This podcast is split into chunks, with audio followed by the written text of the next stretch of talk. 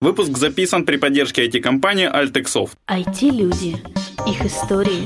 Истории их достижений в подкасте «Откровенно про IT-карьеризм» с Михаилом Марченко и Ольгой Давыдовой. Всем привет! Это 260 выпуск подкаста «Откровенно про IT-карьеризм». С вами Ольга Давыдова. И Михаил Марченко. Давыдова, Давыдова. Окей. А, Ты что, дразнился, что ли? Ну, почти, почти, мне иногда получается. Мы в Киеве, нас привезла компания Artel Outsourcing Group. И, собственно, дорогой гость, привозитель, пожалуйста, представься, кто ты, где, чем занимаешься. Меня зовут Владимир Дыбенко, я сооснователь компании Artel Outsourcing Group. Супер. У нас есть классический первый вопрос про IT. Как ты попал в IT?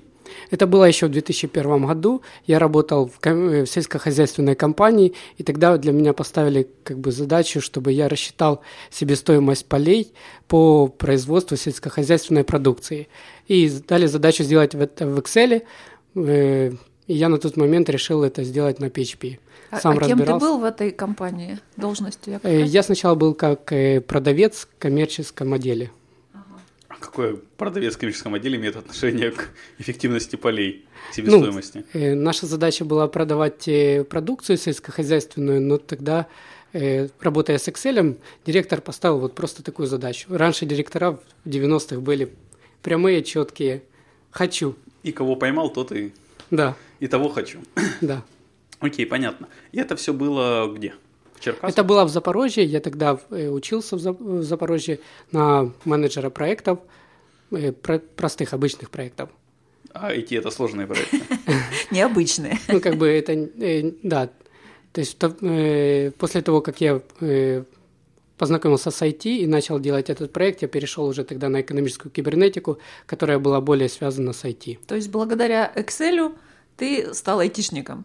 Да, но у меня уже была как бы тяга к этому, но нужен был вот такой вот толчок. Окей. Под- и- Подожди, подожди, мне просто интересно, вот как люди в IT приходят. А что тебе там понравилось? Ну это же скучно, цифры. Э, В Формулы. IT мне понравилось э, возможности, которые ты можешь создавать. То есть, и все очень просто и понятно. Ты пишешь алгоритм, и он выполняется. А в, э, в тот момент меня как раз вот эта сумбурность у людей, даешь одно задание, он выполняет совсем другое. А тут цифры делают именно то, чего ты ожидаешь, да? Да, и вот я увидел эти возможности, когда я тогда купил первую книгу по PHP, начал ее читать, начал ознакомливаться вот с принципами алгоритмов, с архитектурой, с вот этим всем, и я понял, что если это внедрять в общество, то можно вообще сделать огромные вещи э, и полезные как раз для человечества.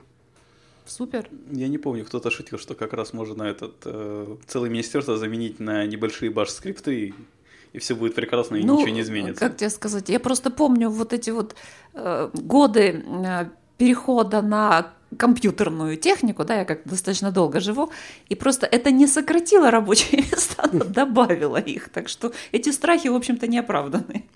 Но, с другой стороны, я когда баллотировался на мэра Черкасы, то я тогда сказал, что как раз, э, извините, но с моим приходом получится только 20% оставить в горсовете людей. Поэтому тебя не, не выбрали мэром Черкас, я думаю.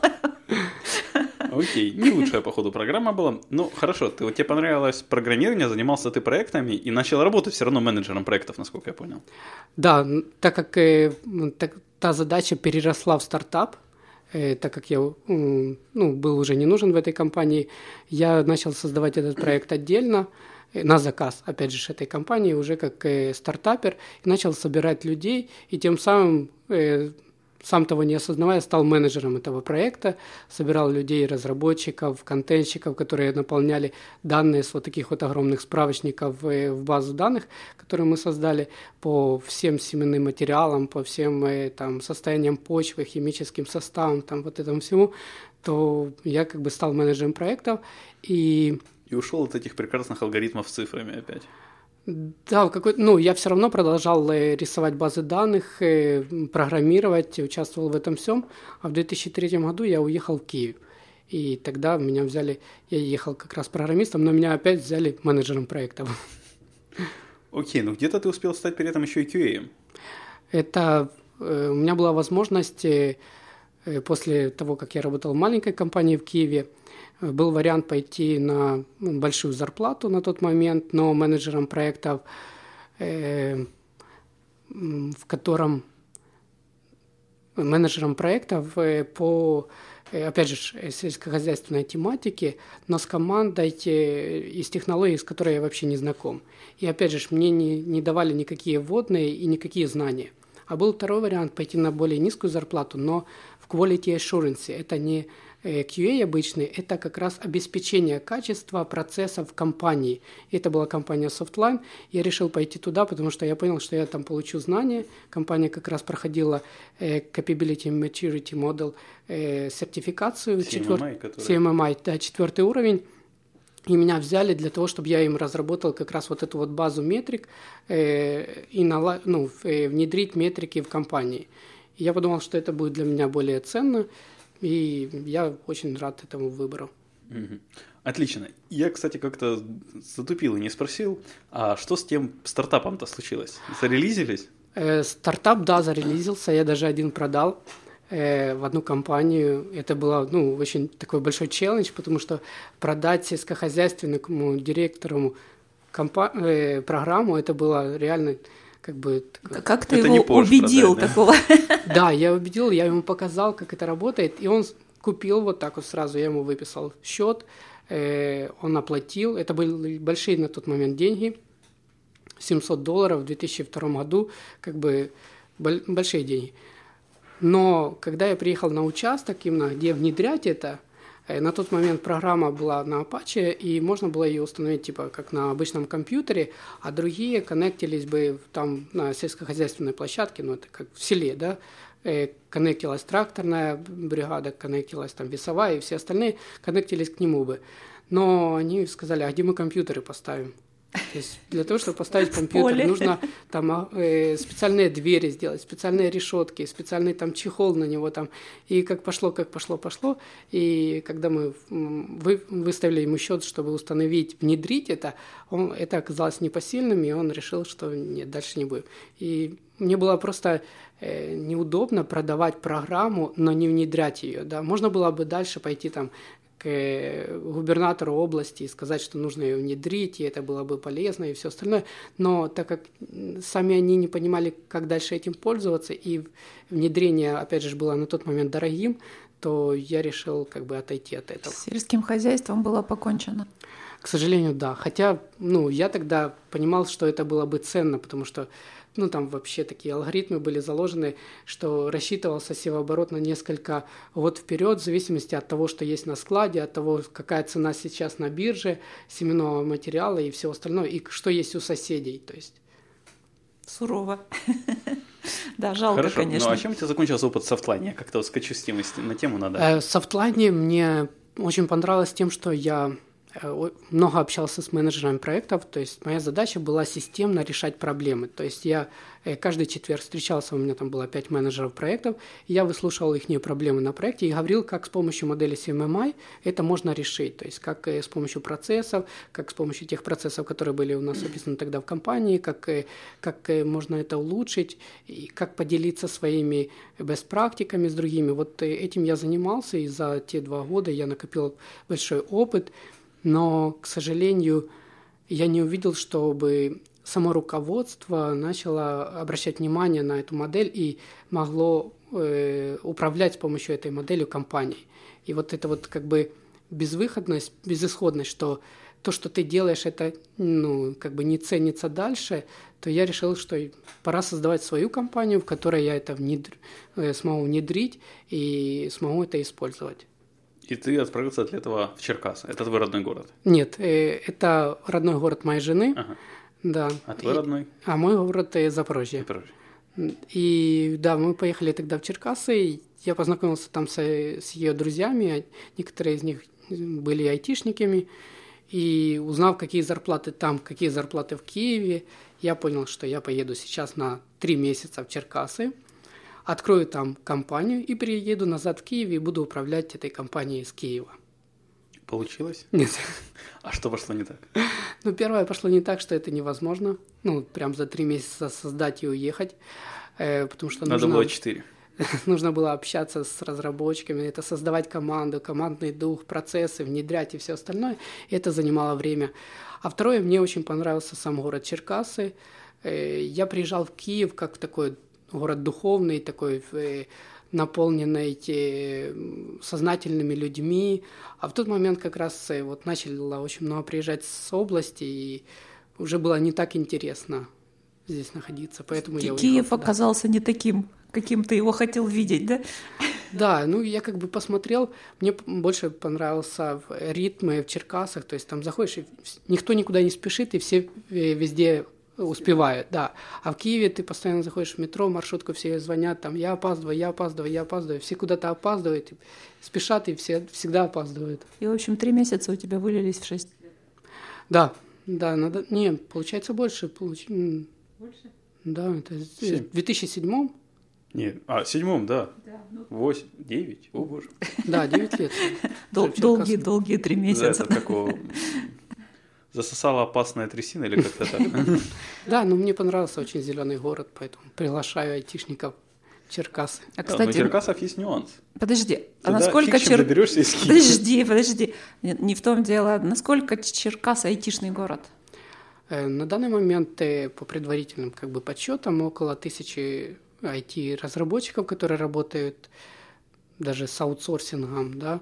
Есть э, четыре компании, в которых больше там э, 100 человек, э, ну вот как бы так. То есть не, не самый кру- А сколько вообще там населения в есть э, пару таких интересных стартапов. Один из них всемирно известных – это TransferWise. Э, О по- Черкасах? Да, он разрабатывается в Черкасах, и вся команда техническая в Черкасах. Миша только что пожалел, что мы не поехали в Черкасы. Не, меня просто нанимал, ну, мы общались с Трансервайсом для того, чтобы я уехал в Таллин к ним работать. Да, они в Черкасах. Неожиданно. Очень. Окей, ладно, сори.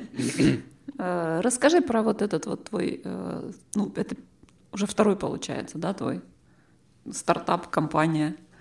Или сколько их вообще? Э, Сейчас если первый Нет, было много да? разных э, стартапов. э, там, э, второй был стартап, э, это э, Мудрец назывался. В- Мне захотелось сделать iPhone-приложение, и тогда мы с Максимом Одноволоком решили, э, на тот момент не было э, iPhone-приложений, только-только вот они начинались, и мы думали над, иде- над идеей. Мне понравилась там какая-то притча, там, где э, когда родился один э, там принц или падишах какой-то, то собирали мудрецы камушки, когда у них хороший день был белый, когда плохой черный. И таким вот образом мы решили перенести это как бы э, в iPhone приложение. Ты выбираешь, какого цвета камушек на сегодняшний день ты можешь от- э, хотел бы отметить, и потом смотришь как бы статистику своего настроения, как бы, ну, а потом мы его сделали, запустили, оно одно время было интересным, а потом больше аутсорсинг затянул и начали дальше делать. Это у тебя, получается, был э, вебкейт, то, что называется. Да, или? это перед вебкейтом как раз вот, э, или во время вебкейта, где-то тогда мы начали делать. Это вот Bidon Games, значит, наоборот. А потом мы, Bidon Games, это ну, вот, э, скажем так, два года назад, вроде бы назад, я в 2010 Это Сейчас. 6 лет назад. нет, два года назад, это В 14. 2004 году я создал Bidon Games на базе WebKate. То есть мы разрабатывали игры, разрабатывали стартапы, и потом решили выделить это в отдельную компанию, а, потому что э, сама, сам дух компании аутсорсинга и игровой, это они очень разнятся. То есть, э, когда создаются игры, это столько эмоций всяких. И когда они находятся в одном кабинете или же даже в соседних кабинетах, и одни и те же самые митинги, то одни других не понимают вообще. Ну, потому что там одна атмосфера, там другая. И мы решили даже вообще разделить офисы, разделить команды тогда, разделить э, сайты, разделить э, все там рекламные материалы. А если сделать просто два департамента, не, оно? Э, Почему именно вот так вот прямо кардинально? Ну, я увидел тогда так. Я ездил по конференциям, тоже видел, что если вы создаете какой-то продукт э, и собираетесь этот э, продукт делать на базе аутсорсинговой компании, то это все не то, пока вы их не разделите, потому что э, получается совсем другая атмосфера. А вот в чем различие? Вот э, часто слышу, что аутсорс это ерунда, а вот продуктовая разработка это то, что надо. Не, аутсорс это тоже очень важно. Там э, мы получаем знания, мы работаем с, компа- э, с компаниями, с командами сильными, э, с командами клиента, мы получаем доступ к новым технологиям, мы э, получаем опыт. Самое главное, опыт э, за деньги клиента, при этом он же с нами платит. А в результате, ну, у меня, ну, то есть я ради этого только делал аутсорс, что я получал опыт этот. А в результате у меня всегда есть э, много идей, которые хочется реализовать. И это вот созидание, это совсем другой подход. Ты созидаешь, и, и э, ты у тебя больше э, как бы и возможностей сделать ошибки, но у тебя и больше возможностей сделать то, чего ты хочешь и как ты хочешь. А по прибыльности что из этого более наполняет карман? Э, по стабильности, конечно же, аутсорсинг. А по количеству? Э, все зависит э, от того, смогли вы вывести свой а мы продукт. про твой опыт конкретно. Что? Мы про твой опыт конкретно. Про мой, ну, конечно, аутсорсинг был намного э, прибыльнее, чем любой мой стартап, который я запускал. А какой э, есть любимый у тебя твой стартап, который, ну, или гордишься больше всего, или радости больше всего приносит?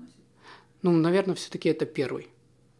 Первый, ну, то есть я реально понимал ценность для общества. Я э, его делал таким, чтобы он был полезный для э, клиента, для руководителя компании.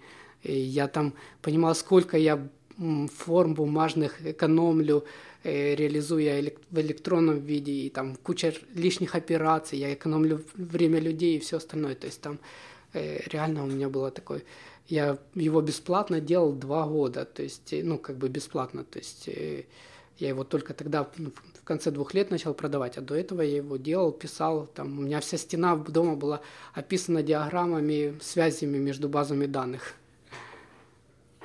Вот это увлеченность. Окей, но суммарно то, что ты тратишь на свои проекты, оно в итоге окупается или ты докидываешь туда из аутсорсинга регулярный ресурс? Э, прямо сейчас у меня нету аутсорсинговой компании. Угу. У меня есть э, вот э, компания Artel Outsourcing Group. И... Там прям в названии я слышал, где-то аутсорсинг есть. да, есть название аутсорсинг, но э, смысл был в том, что своей аутсорсинговой компании при этом у нас там нет команды. Есть э, у нас э, компании и таланты, которых мы подключаем на, э, на работу с клиентами напрямую, но своей команды у нас при этом нету. Угу. Окей. Здесь ценность артель это означает объединение. Это самое первое объединение, это древнеславянское слово, и которое означало как бы объединение специалистов, профессионалов для реализации более сложных вещей, то есть там построить большой храм или же там построить город или разработать какую-то там систему. Это вот э, это объединение называлось артель.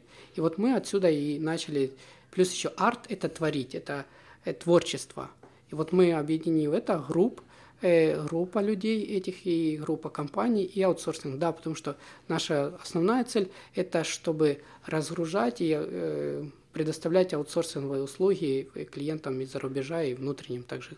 А какая разница между вот э, вашей артелью и ну, крупной аутсорсовой компанией или аутстаффинговой компанией? Ну, по сути, вот то же самое. Брать, э, между крупной аутстаффинговой компанией, то никакой для клиента никакой, потому что он обращается за ресурсами, и он их получает. А вот э, как аутсорсинговая компания, это разница большая. Э, хоть мы и подключаем разные IT-компании для реализации услуг, то сейчас э, э, в большей степени это аутстаффинговые услуги – но все равно, если обращаться напрямую в аутсорсинговую компанию и заказывать какой-то проект, то ты точно понимаешь, что есть экспертиза у этой компании или нет у этой экспертизы, они ее смогли продемонстрировать или нет, то мы как бы не можем продемонстрировать эту экспертизу. Мы можем продемонстрировать экспертизу наших вот этих компаний-партнеров. И поэтому, ну, как бы есть разница для клиента. Ну, если он обращается, Подожди, но например, вот то, что я услышала, мне показалось, что клиенту выгоднее, интересно обращаться именно в аутсорс, в аутстав, чем к вам. По аутстаффингу, конечно, к нам он и интереснее обращаться, потому что мы ему намного быстрее найдем специалиста и точно найдем этого специалиста. А по аутсорсингу здесь э, зависит от проекта. Если это, конечно, там проект для э, Deutsche Bank, то ему, конечно, лучше обратиться к Люксофту. А если это проекты по типу там разработать приложение, то э, обратившись к нам, мы подберем ему команду, IT-компанию или же команду э, талантов э, э, с разных локаций э, для того, чтобы выполнить этот проект.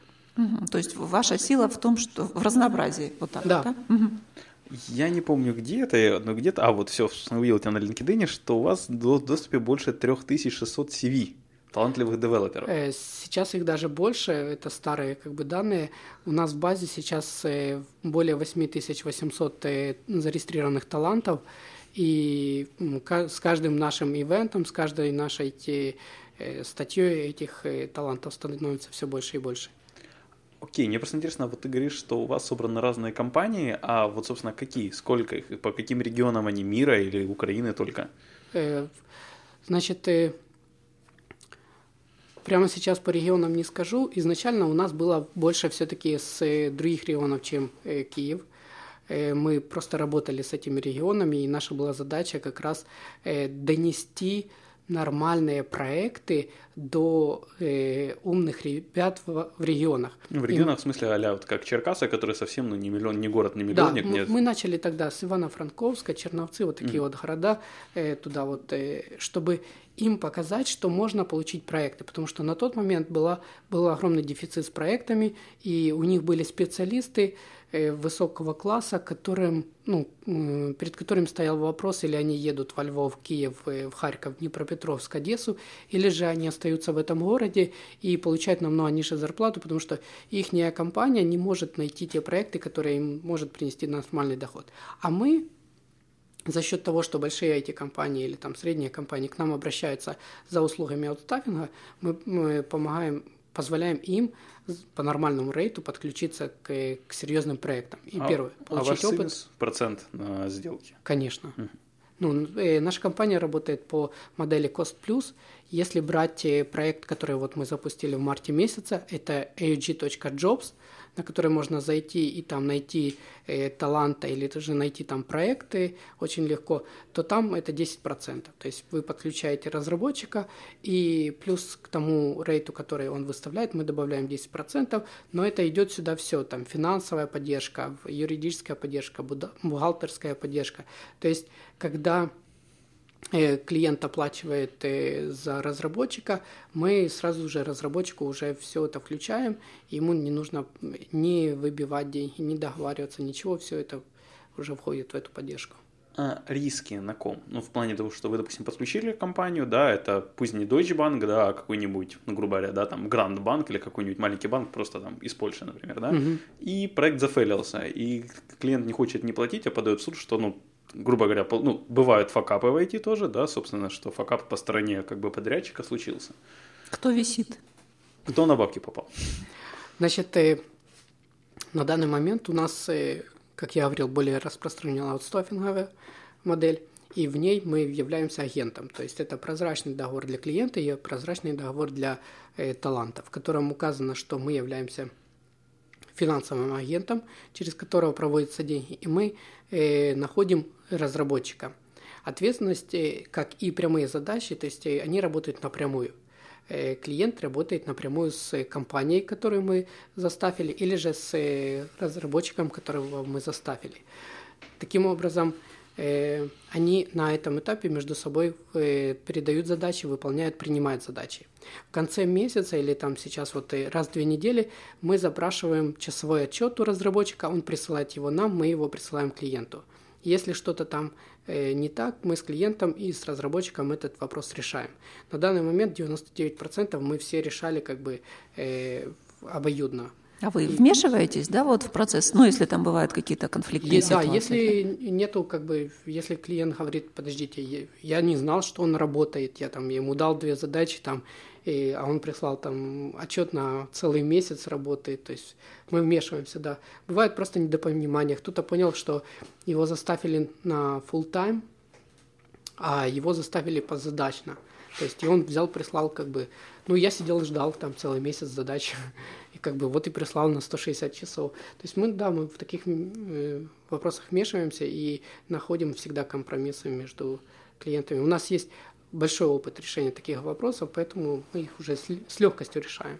А поиск клиентов э, тоже ваша задача, да? Да, угу. это у нас мы сейчас как раз находимся в киевском офисе нашем, и здесь э, находятся селзы, здесь находятся и рекрутеры, и маркетинг, э, и бизнес-дев, э, которые занимаются поиском клиентов. Как B2B сегмент, это наших клиентов, наши большие IT-компании, которые ну, три из двадцатки уже из двадцатки лучших уже работают с нами, так и внешних клиентов, в первую очередь это Америка, Лондон и так далее. А в процентном отношении каких больше у вас клиентов местных, ну я имею в виду украинских? Сейчас 50 на 50. Но мы все делаем для того, что, то есть э, тот э, процент, который мы получаем, ту комиссию, мы сейчас ее э, накапливаем для того, чтобы сделать крупные маркетинговые кампании в Европе. И там планируется в следующем году общие ивенты, когда мы по определенным технологиям берем компании и везем их, делаем стенд и там промотируем в Европе и в Америке. Прикольно, прикольно. Окей. А, хорошо, есть, нам спалил ваш маркетолог, я не уверен, как более правильно, CMO, вот, э, что у тебя был опыт управления компанией, находясь на, в Шри-Ланке. Вот такие твоя вот эта мечта, что за три месяца организовал компанию, уехал, она вроде получилась. Э, да, я скажу, это не, не первый мой опыт. И я первый раз э, уезжал в 2008 году. И вроде бы в 2008 году я ездил в Египет на месяц. Это был город Дахаб. Дахаб, да.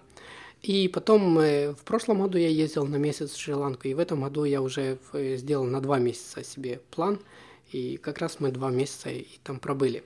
Э, в общем, в этом году это был челлендж по той причине, что мой как раз вот этот вот период зимовки совпал с моментом релиза нашего проекта ag.jobs и его нужно было выпустить вовремя, потому что мы должны ехать на конференцию во Львове, и на этой конференции должны были представить, поэтому у нас... Там был... Да, у нас был четкий дедлайн, и его нельзя было никак э, сдвинуть, поэтому вот э, я вижу, что с этим челленджем мы справились. Э, в команде было четыре фрилансера, опять же, которых нашли через наши TIA-менеджеры, Talent Integration Manager, нашли через нашу базу. Это я вам не передам какой-то приятный э, вообще вкус такой от того, что твой сервис тебе же помогает. Ты обращаешься, и у нас тогда были проблемы, то есть не хватало экспертности в, э, там, э, в фронтенде, там, в бэкенде. И мы мучились так, добивались там от наших разработчиков, ну, пожалуйста, посмотрите, здесь вот так можно, здесь вот так. И не было результата того, что ты хочешь. Я говорю, девчонки, нам нужно срочно там э, сильного AngularJS разработчика. Через там э, 5 часов тебе уже присылают CV, ты смотришь, ух ты, класс, вообще такие регалии, там, там работал, то, то, то сделал, нагружено, все. Э, делаешь с ним интервью, вообще адекватный парень, подключаешь его, он сразу же входит в процесс. Через два дня он уже делает там рефакторинг и делает это с пользой, смотришь, что пошло, то пошло. Он объясняет э, разработчикам в команде, как это правильно сделать. И на твоих глазах вообще как бы меняется твой проект э, в лучшую сторону. Так же самое, как и с бэкэндом. Взяли, подключили, все, сейчас мы довольны. Парень с Вайбера, при этом с Белоруссией. Ну, мы в основном подключаем с Украины, но есть и ряд из Белоруссии хороших, адекватных э, талантов. Вот, э, и э, у нас было четыре, получается, э, фрилансера на проекте. У нас э, было пять внутри разработчиков, и вот с этим всем я плюс еще нахожусь в Шри-Ланке, нам нужно было запустить проект сделать все, чтобы был качественно. При этом функционала мы очень много взяли на, это, на этот э, этап. Это вот обмен лидов, э, такая услуга, которая, надеюсь, поможет э, развить еще больше IT-индустрии в Украине, заключается в том, что если в одну компанию приходят заказы, которые ей не интересны, или же э, там интересны, но нету сейчас никаких ресурсов, чтобы это сделать, они постят это у нас на сайте на ug.jobs, и там э, они могут просто продать это э, контакты клиента там за 10, за 15, за 20 долларов, а могут поставить проект и указать комиссию, которую они хотят получить, там 5, 10, 15, в зависимости от уровня вмешательства в проект. И таким образом все выигрывают. Выигрывает тот, кто разместил этот лид, и тот, кто взял этот лид, купил, потому что он получает э, сейчас э, контакты клиента, который вот уже нуждается сейчас в этой услуге, и прямые контакты, то есть ему не нужно потом дальше никому за это платить, он заплатил 10 долларов и работает с этим клиентом сколько хочет. А в другом случае, да, он э, ставит там, к примеру, видится на этот проект там, или по рейту, или же по фикс-косту, там, что он согласен сделать этот проект за 25 долларов в час – добавляется наша комиссия, комиссия агента, который опубликовал, и клиенту доходит, там, к примеру, 28 долларов в час или там 30. И он такой, хорошо, окей, я согласен, принимает, и каждый платеж уходит э, потом этому агенту. Вот э, там, с одной стороны, я быстро рассказал, но в то же самое время там очень много тонкостей, деталей, так чтобы это было ценно и для агента, и для того, кто покупает, и если тот, кто купил, если ему не понравился, вернуть. Вот это вот все мы должны были сделать там за два месяца и плюс еще улучшить профайлы и все остальное. Ну, в общем, управлять удаленно у тебя получилось таки, в да, конце концов. получилось, и благодаря ну, опыту, который уже был, э, и тут была задача не только создать проект, челлендж еще был, заключается в том, что э, нужно было определить достаточно время семьи, э, попутешествовать и себе. И получилось? Да, то есть э, я в двух словах могу рассказать, как первое – Э, когда вы планируете вот эти вот э, долгие поездки, зарезервируйте первые три дня вообще, ну, скажите команде, что вы не будете подключаться там ни к чему, потому что вам нужно будет организовать, найти все, э, подобрать, э, ну, в нашем случае это найти хороший дом для семьи. То есть э, у меня двое детей, двое дочек и, и жена, э, которой нужно будет, чтобы она ездила недалеко к пляжу и там с коляской. Э, потом найти байк нормаль, за нормальную цену. Э, с двумя дочками и женой на байке, смело. Да, мы в четырех ездили на байке. Потом нужно было, э, ну и в конце еще три дня себе выделить, чтобы все-таки почувствовать, что вы отдыхали. Потому что если вы сразу там работая, там ра-ра-ра, э, и сразу же на самолет прилетели, вы даже не поймете, что вы вообще отдыхали. Ну я один день выделил в конце, но лучше все-таки три дня выделить так, чтобы в действительности почувствовать. Потому что э, при том, что я был Э, там, в четырех минутах от моря, э, от океана, я купался там раз 18 за два месяца, а дети по два раза в день. То есть с утра один пляж у них там с рыбками, э, вечером другой пляж с черепахами. И вот так вот. Я их только возил или же там просто сопровождал. Понятно. Окей. А какие-то инструменты эффективности для работы с фрилансерами ты применяешь или, может, советуешь им? Первое. Если для клиентов, я э, советую, чтобы они обращали на следующее внимание. Э, каждый день или минимум раз в три дня проверять, что э, фрилансер коммитит что-то в, в репозиторий. Раз каждый день или раз в три дня проверять, чтобы он тайм-логи заносил, что он в действительности работал. Изменение статусов задач. Ну, это как бы такие вот быстрые советы для клиентов. Для фрилансеров это, конечно, вот из того, что я использовал и мне помогало, это Inbox. Только правильно его использовать. У Гугла есть сейчас вот э, новый проект Inbox. Он сначала был в бете, сейчас вроде открытый. И там совсем другой подход э, к пониманию, что такое письмо, выполнено, не выполнено. И задача, как бы, чтобы всегда было пусто в инбоксе всегда было пусто. То есть ставить снузы, э, переносить напоминания тогда, когда в действительности это письмо понадобится, а отмечать метками вот автоматически, потом приводить это, ну, настраивать скрипты, и тогда это упрощается. Потому что раньше, когда я там открывал почту, перечитывал, что-то найти, это было... То есть много мыслей уходит и, на, и внимание на то, чтобы найти письмо, там обратить, и каждый раз перечитываешь те письма, которые тебе уже не нужны, они прочитаны вроде бы. Потом это инструменты по... Главный инструмент – это календарь, конечно. В календаре у меня четко расписано время для себя, время для семьи, время для э, работы. Знаешь, я когда так увлекаюсь календарем, мне иногда появляется мысль, что пора бы туда уже заносить отдельное время для душа и для туалета. У тебя такого не бывает? Ну, у меня просто э, четко, э, что с утра это время для духовной жизни моей, э, день это для работы, и вечер это для семьи. Ну, как бы да, бывает там, что я я вставлял в действительности обед. Вот когда я был в Шри-Ланке, я четко ставил обед, потому что его нужно было состыковать со семьей и с митингами, которые у меня были. Плюс еще у нас три с половиной часа разницы. Э, то есть у меня вот митинг, э, daily митинг заканчивался, и у меня начинался обед, поэтому э, если у меня daily митинг смещался, то я должен был предупредить жену, что у меня обед тоже смещается. Так что душ, душ тоже где-то будет. Было жену брать на daily митинг и не париться уже. Да, вместе с детьми. Ну, бывало такое, что вот эти вот как раз э, несостыковки, дети приходили раньше, залазили ко мне в митинг, показывали там всем э, улыбки и все остальное, как бы такое бывало. Если улыбки, это хорошо.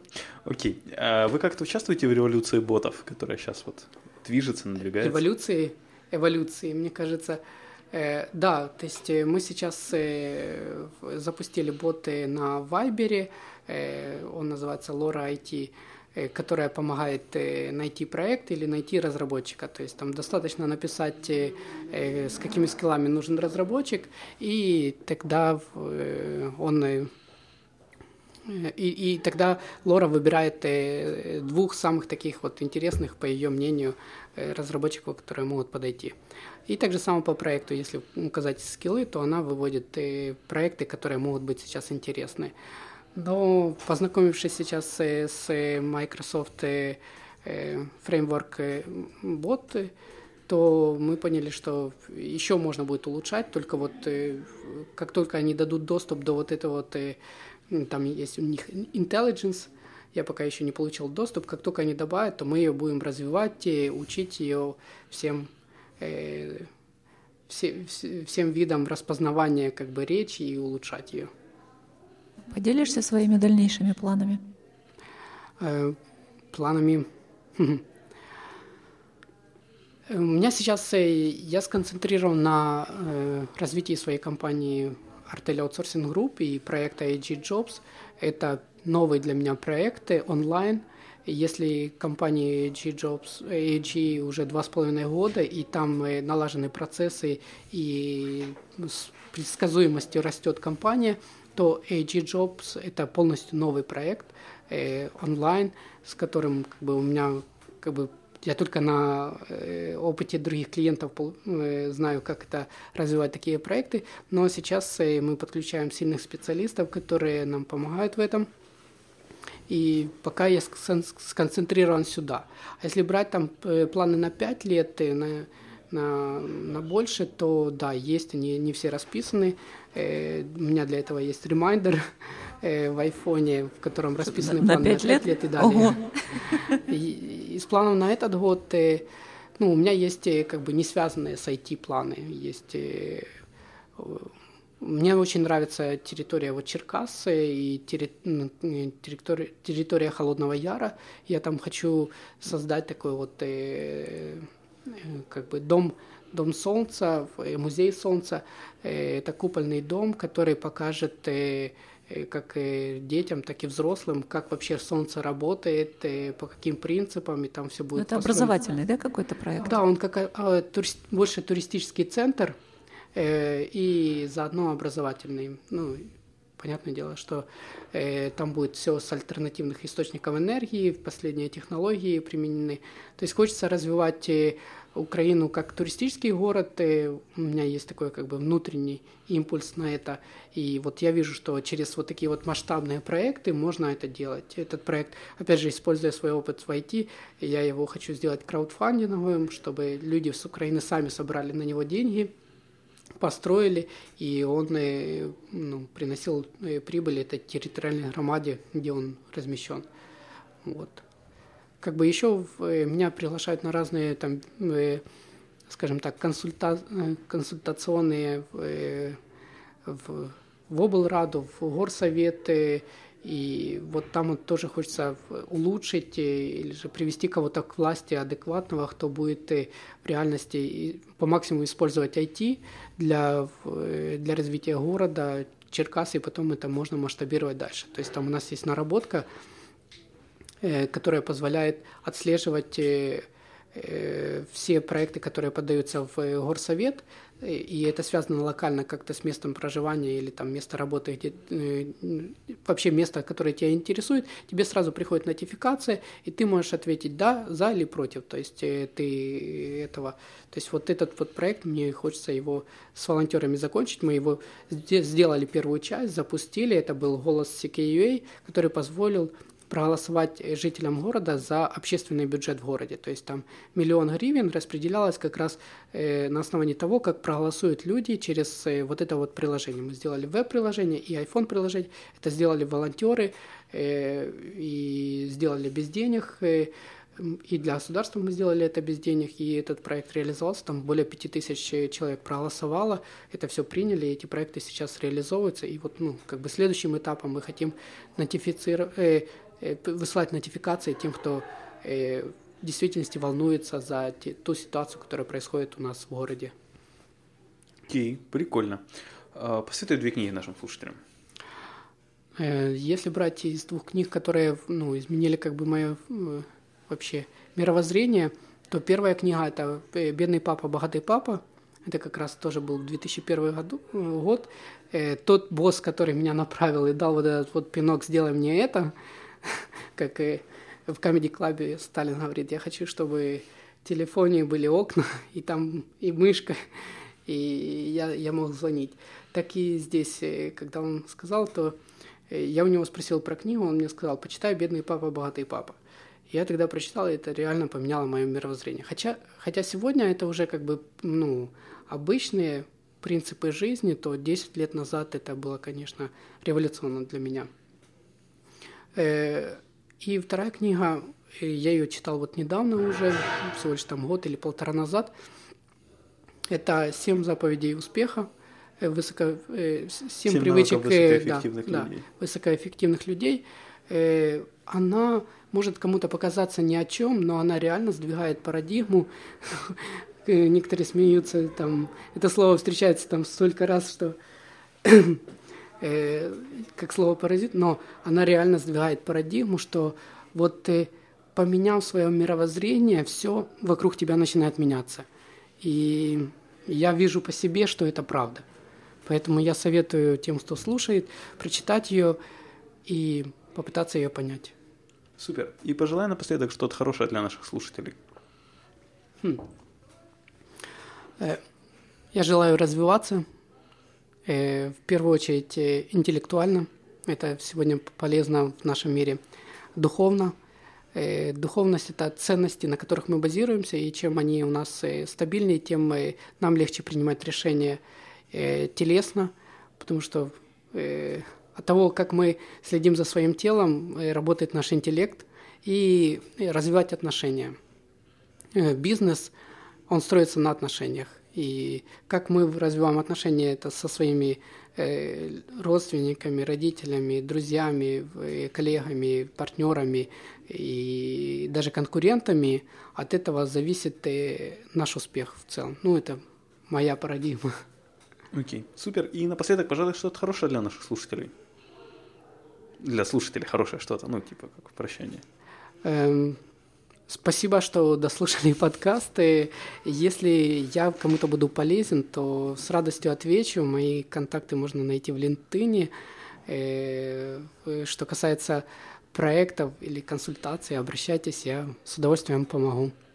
Супер. Большое спасибо за то, что ответил на наши вопросы, Владимир. Спасибо, что привезли нас в Киев пообщаться. Мы с Олей еще успели посетить немножко фестиваль уличной еды. Да. Довольно как Было такое. понравился, Вот. Э, большое спасибо слушателям, что слушали нас. Все вопросы и пожелания мне на почту шами 13 собака Всем спасибо, всем пока. Пока. Пока-пока.